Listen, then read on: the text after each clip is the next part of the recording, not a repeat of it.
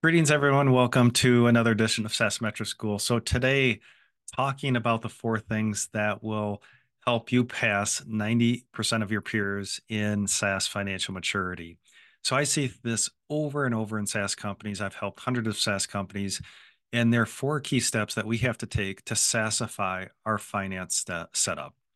So number one is our chart of accounts. So we must SaaSify our chart of accounts. We can't take that out of the box chart of accounts that comes from our accounting system.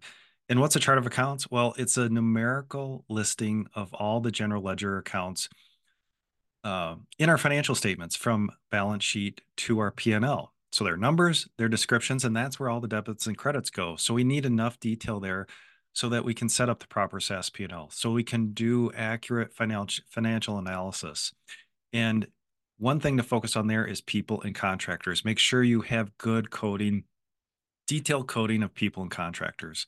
The next thing is the proper SaaS P&L setup. There is so much useful information we can take from a SaaS P&L. So, of course, what's our revenue model? Clear and distinct revenue streams.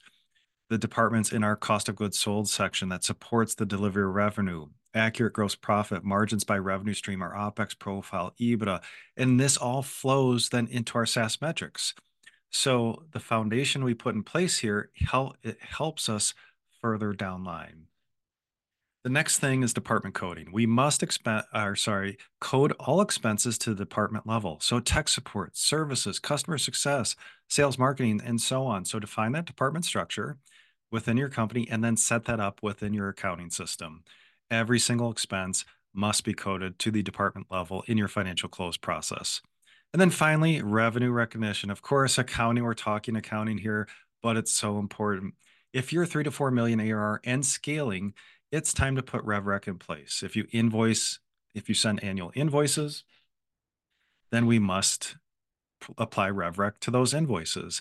Because on a cash basis, it's hard to understand what's happening with the economics of your SaaS company when we have a bunch of invoicing, a bunch of revenue, and then revenue drops, gross profit drops up and down, OpEx profile is jumping up and down.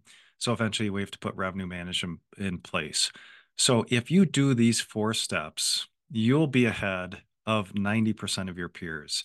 I see this over and over, and this just that SaaS companies in their finance and accounting setup are not implementing these four steps. So again, your chart of accounts, the proper SaaS P&L, department coding, and then revenue recognition. So if you enjoyed these episodes, I'd love a five star review and uh, talk to you soon. Bye.